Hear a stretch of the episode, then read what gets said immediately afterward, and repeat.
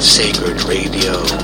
bombsäker kunskapsa dad juggo hundra sexton.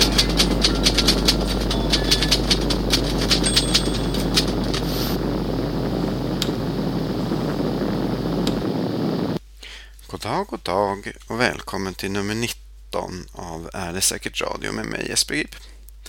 Idag ska vi prata om Hemnet. Men eh, kanske inte riktigt på eh, det sättet som eh, man kan tänka sig utan vi ska prata om Hemnet och Michel Foucault, den franske filosofen. Och ännu mer närmare bestämt ska vi prata om vad Anders Bartonek, som är lektor i filosofi vid Södertörns högskola, tycker och anser om kopplingen mellan Hemnet och Michel Foucault. I nummer 4 2016 i november av Filosofisk tidskrift har André, Anders Bartonek en eh, text mm, som är betitlad Hemnet och Foucault.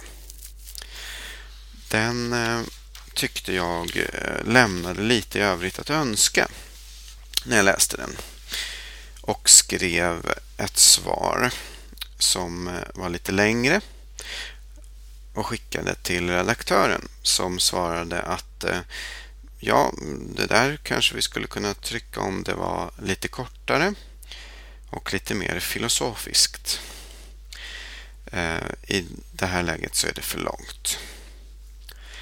Så då skrev jag om den och sammanfattade argumenten kan man säga och skickade tillbaks till redaktören varpå han sa att ja, nu såg det bättre ut. Den där tycker vi, men vi har fullt i numren framöver så att det kommer först om ett år. Så i nummer 4 i november 2017, årgång 38, så finns eh, min kortare text Hemnet och Foucault, en kommentar införd. Ehm, men då är det på det viset att jag då skrev en längre från början. Och den tycker jag ju såklart själv är något bättre. Så jag tänkte helt enkelt läsa upp den här. Och Den här längre texten är också eh, en del av den här boken som jag håller på och skriver som jag påstod att jag gör i ett tidigare avsnitt här under hösten 2017. Eh, det går långsamt att skriva böcker har jag märkt, eh, men jag håller på fortfarande. Ett av de här kapitlen blir den här texten om Hemnet och Foucault. Och eh, de brister jag tycker att jag ser i Anders Bartoneks argumentation. Ja, så på det viset så tänkte jag helt enkelt att jag läser in den lilla texten. Är man intresserad så går det såklart bra att Eh, bevista Filosofisk tidskrift i pappersformat eh, och läsa den eh, lite kortare texten som finns där. Det är också så att jag och Niklas har ett program av 50 meter från byggnaden, vår gemensamma podcast, där vi diskuterar den här texten också som heter Hemnet och Foucault. Det går att hitta på 50 meter från byggnaden och där pratar vi lite grann om eh, liknande saker på ett lite mer lättsinnligt sätt eventuellt. Då tar vi och sätter igång. Hemnet och Foucault. Har du känt dig övervakad på sista tiden? Eller kanske egentligen inte övervakad utan mer som att du liksom gör saker i ditt liv och i ditt hem för att passa in, för att följa med strömmen. Så att du inte ska verka konstig, hamna lite utanför eller till och med riskera att förlora stora ekonomiska resurser om du inte gör detta. Eller förresten igen, kanske har du gjort allt det här utan att faktiskt vara medveten om det. Det borde i alla fall finnas många människor där ute bland bostadsrättsägarna som känner så. Oj, är jag förresten en av dem? Om man får tro lektor Anders Bartonek från Södertörns högskola som i det senaste numret av Filosofisk tidskrift i uppsatsen Hemnet och Foucault argumenterar för att Hemnet.se har just denna funktion. Om det faktiskt finns några bostadsrättsägare där ute som känner sig övervakade av Hemnet vet jag ju inte. Och tyvärr gör Bartonek i sin uppsats inga försök att koppla sina påståenden till någon empiri. Men konsekvensen av hans resonemang måste bli så som ovan beskrivits, eller rättare, det är så det borde vara om Bartonek har rätt och därmed är nästa steg att försöka testa denna hypotes empiriskt. Men nu går jag händelserna i förväg. Vi ska börja från början och gå igenom de viktigaste passagerna i Bartoneks text för att se vad han skriver och vad jag anser att man kan tycka och tänka om dito. 1. Bartonek, från och med nu förkortat B, inleder sin text med att konstatera att vägen till ett permanent boende i Stockholm är komplicerad. Och det går inte att hitta många vägar som leder runt behovet av ett personligt grundkapital. Slutcitat. Detta leder enligt B vidare till att de boende i staden blir spekulanter på bostadsmarknaden och att citat, man ofta tvingas internalisera en viss typ av marknad, marknadsekonomiskt tänk. Alla Schumpeter. Man måste hela tiden vara på väg och fundera över nästa steg på marknaden." Slutcitat. Att antalet bostadsrätter växer på bekostnad av antalet hyresrätter under senare år är såklart helt korrekt. Men att alla bostadsrättsägare är på väg är rimligt, rimligen en övertolkning. Visst finns det många som flyttar och det finns säkert en hel del som byter bostad strategiskt för att, som det heter, göra bostadskarriär. Men det finns också många som bor relativt stationärt under lång tid. Hur det exakt ser ut är såklart en empirisk fråga som B inte tar upp. Vi kan alltså konstatera att Bs bakgrund till kommande diskussion är byggd på något som han hävdar, som kanske kan vara korrekt men som också kan vara fel. Eller lite både och. Och som framförallt kräver empiriska data för att underbyggas. 2. Citat. En vinnare på bostadsrättsmarknaden är i tanken hela tiden på väg någon annanstans och förbereder nästa schackdrag på marknaden. Slutcitat. Vi bortser härifrån den retoriska aspekten av Bs framställning och funderar istället över sakinnehållet. Är en vinnare på bostadsmarknaden hela tiden på väg? Ja, det beror på vad man menar med hela tiden och med vinnare.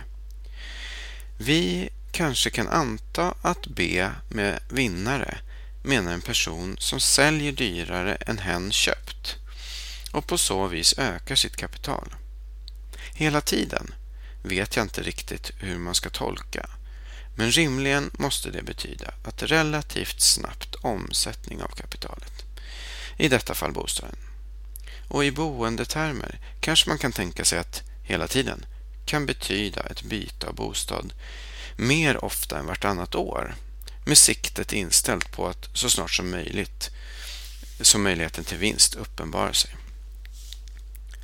Att köp, sälja, flytt är en ganska påfrestande process kan nog de flesta hålla med om och därför är det kanske orimligt att anta att en majoritet av de som äger sin bostad aktivt försöker hitta en ny bostad hela tiden i syfte att förmera sitt kapital. Att det finns några som gör det, det är jag säker på, men knappast alla eller de flesta. Nu pratar i och för sig B inte om alla eller de flesta utan bara om vinnare, men ändå. En sak har B dock rätt i. Självklart vill den som säljer sin bostad göra en bra affär i förhållande till konjunkturen. Ingen säljer såklart för ett dåligt pris om man inte är tvungen till det. Och som bostadsmarknaden har sett ut under de senare åren, i alla fall i Stockholm, så har väl de flesta kallt räknat med att göra en vinst vid varje flytt. och nu kastar jag in en parentes här eh, som inte står i texten. Det här är ju då skrivet i december 2016 så att det har ju hänt en hel del på bostadsrättsmarknaden sedan dess. Slut på inkastad parentes. Tillbaks till texten. Men igen, frågan är i grunden empirisk. Huruvida en vinnare hela tiden är på väg eller inte är en fråga om att först definiera vad en vinnare är och sen vad hela tiden innebär för att sen hitta eller skapa data som kan bekräfta eller dementera hypotesen. Det vill säga definiera och sedan ringa in vinnare för att sedan undersöka om dessa hela tiden är på väg. 3. Citat. Det har också som effekt att bostäderna gestaltas utifrån en gemensam måttstock på marknaden och därmed tenderar att se mer och mer lika ut. Lägenheternas utformning, inredning och gestaltning tenderar att homogeniseras eftersom bostadsrättsägare redan med ena ögat sneglar på nästa försäljning och köp och då måste tänka i termer av vad en potentiell köpare vill ha och hur lägenheterna kan stylas så att det går att få ut så mycket som möjligt av dem. Slutcitat.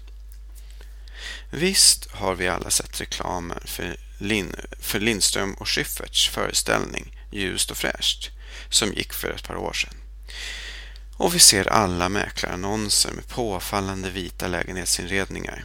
Men B gör här en hel del svepande uttalanden som förutom att grunda sig på en känsla snarare än data dessutom gör utfästelser om kausala mekanismer. Tenderar lägenheterna att se mer och mer lika ut? Finns det en homogenisering? Det är inte utan att jag själv börjar tycka att jag är lite tjatig. Men det är ju empirisk fråga även det. Om B ger, och B ger oss ingen empiri. Jag vet att mina föräldrar, av mina föräldrar, att det i skiftet 70-80-tal var väldigt modernt med vitt och att också mina päron gillade den stilen då. Men vi kan nog lugnt konstatera att det modet i alla fall inte berodde på marknadskrafternas homogeniserande tryck eller något liknande. Hyresrätterna var ju som bekant vanligare då för tiden. Sedan dess har det kommit och gått en hel del inredningsstilar och nog kan man påstå att det finns och alltid har funnits ett flertal inredningsstilar parallellt beroende på landsände, tätort landsbygd, klass, familjeförhållanden etc. I den mån man alls kan tala om sammanhållande stilar. Nu gör jag mig skyldig till samma svepande generalisering som B, men jag försvarar mig med att påpeka att jag, till skillnad från B, inte använder detta för att lägga grunden för teoretiska luftslott.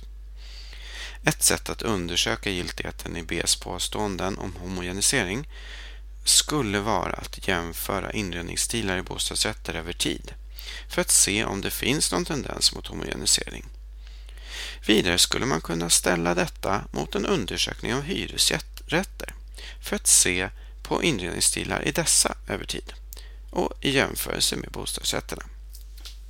Innan vi lämnar detta stycke ska vi beakta Bs kausala påstående. Citat. Gestaltning tenderar att homogeniseras eftersom man som bostadsrättsägare redan med ena ögat sneglar på nästa försäljning. Slutcitat. Här återkommer påståenden om hela tiden från förra stycket samt just kausalitetspåståendet. Existensen av denna kausalitet påstås av B, men återigen utan någon som helst grund, empirisk eller annan. 4. Kommer så här långt, vilket för övrigt är just under mitten på den första sidan. Konstaterar B att Hemnet.se är den viktigaste sajten för köp och försäljning av bostadsrätter. Detta stämmer så vitt jag vet. Därefter menar han att efter en titt på bildgalleriet så kan man sluta sig till vilken typ av inredning och styling som är den vinnande typen. Ja, kanske är det så. Men som vi konstaterat förut så grundar B inte heller detta uttalande på någon vidare empiri varför hans uttalanden om homogeniserande tendenser och liknande enbart kan sägas bygga på hans egna intryck.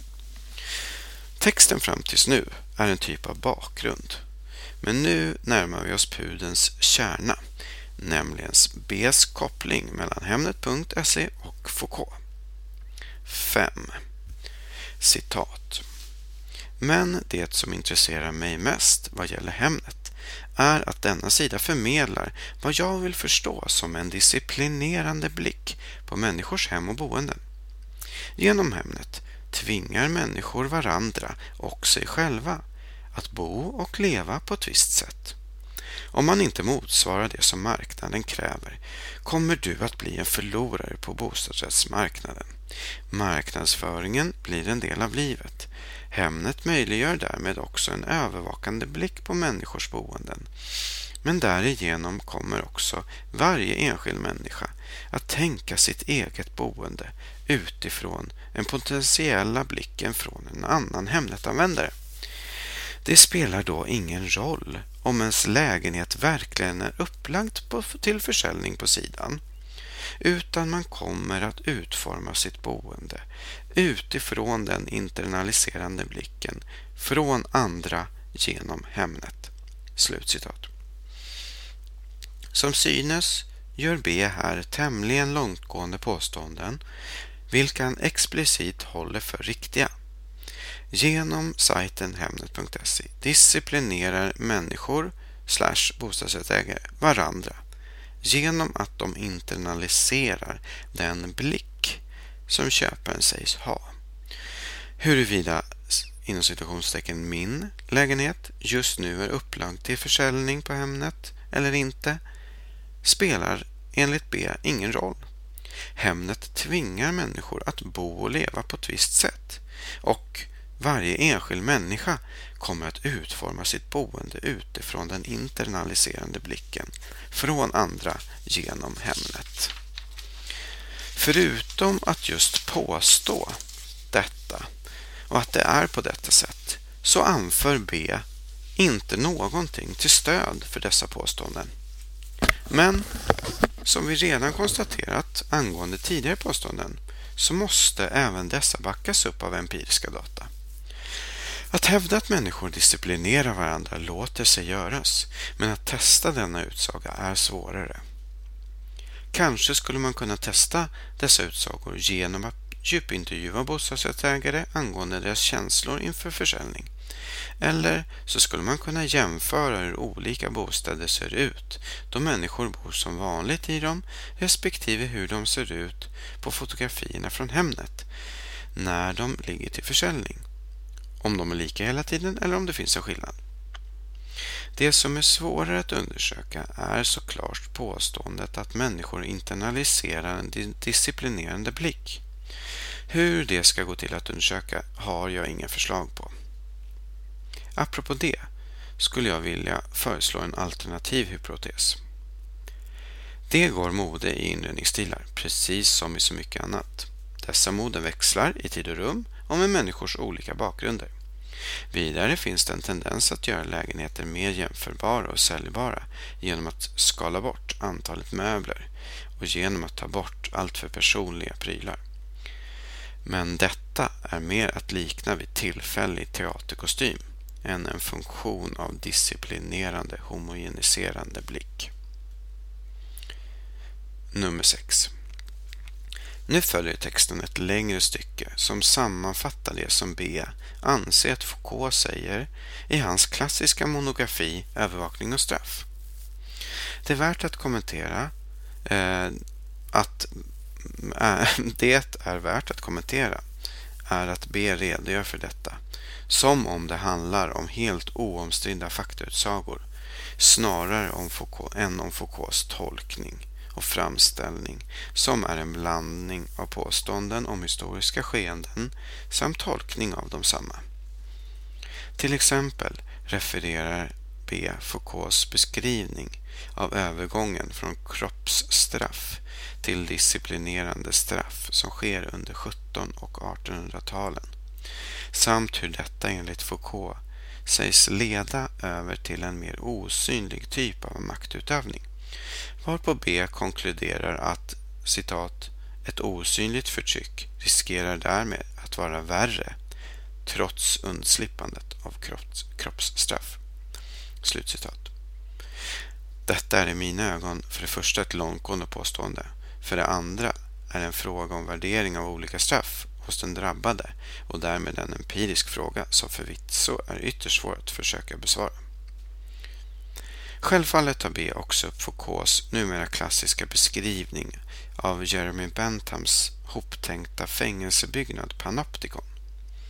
Ifall läsaren inte känner till detta så var Panopticon ett förslag till en fängelsebyggnad där själva fängelset är byggt som en cirkel runt ett torn som står i mitten.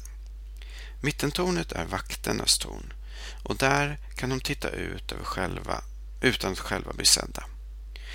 Den kringliggande cirkelfångande fängelsebyggnaden har celler vilka är försedda med stora fönster inåt och utåt så att det hela tiden är möjligt att se exakt vad varje fånge i varje cell tar sig till. Eftersom fångarna hela tiden kan bli övervakade utan att de själva kan se om de är övervakade så kommer fångarna att, enligt Foucault, internalisera disciplineringen och därmed disciplinera sig själva. I princip skulle vakttornet kunna vara tomt så länge fångarna tror att, att de kan vara övervakade. Den, denna fängelsebyggnad och den internaliserade disciplinen som denna sägs leda till använder Foucault i överförd bemärkelse för att förklara det moderna samhällets maktutövning och han menar att den moderna människan har internaliserat sin egen disciplinering på ett liknande sätt. Några kommentarer kring Panopticon. Det finns flera fängelser som har en design som är inspirerad av Jeremy Benthams Panopticon, men inget som är byggt exakt enligt hans ritning. Hur dessa i praktiken fungerar har jag inte prioriterat att sätta mig in i. Inte heller B berör dessa i texten. Emellertid undrar jag hur viktigt det är att övervaka vad fångarna gör i cellen. Är det inte, är, där, de, där är de väl inlåsta och med ett fåtal personliga tillhörigheter. Och poängen med att hela tiden kunna övervaka vad de tar sig till i cellen går mig förbi. Dessutom måste jag undra om det inte i praktiken borde bli som i dokusåpan Big Brother, där övervakningskamerorna snabbt glöms bort. Att trapphus och andra gemensamma utrymmen där det sker en interaktion mellan fångarna skulle vara övervakas enligt denna princip förefaller mig som mer givande. Även om det knappast kan vara rimligt att tänka sig att fångarna i så fall skulle gå fritt där utan att någon närvarande övervakare i fast förvissning om att den internaliserade disciplinen är allt som behövs. Men detta alternativ tycks inte övervägas. Den enda riktiga fördelen med det panoptiska fängelset som jag kan se måste vara att antalet nattvakter kan minimeras för att på så sätt spara pengar åt fängelset. Vidare kan man ju tänka sig att om det hade varit så att Panopticon var ett fantastiskt koncept så hade de flesta fängelser i världen byggts enligt Benthams ritning. Men om vi lägger spekulationerna åt sidan så är en viktigare aspekt huruvida det går att fastställa att den panoptiska principen för övervakning i det moderna samhället är överförd på samhället och eller till Hemnet. Det vet B att svara på i uppsatsens sista stycke, Hemnet och självövervakningen. 7. Citat. Vad kan man se för koppling mellan hur Hemnet fungerar och används och Foucaults teori om de moderna formerna av övervakning, vilka bygger på de övervakande själva övertar övervakningsrollen genom att de kan sägas internalisera en blick från utsidan. Min tanke är att Hemnet fungerar som en plattform för denna typ av självövervakning hos individerna och blir till en förmering av individens blick på varandra och sig själva. Bilder på andras lägenheter på Hemnet tenderar att bli internaliserad i människors medvetanden och en avgörande dimension i deras gestaltning av sitt hem och liv. Det, det egna hemmet måste bestå i Hemnets ögon och uppfylla dess krav.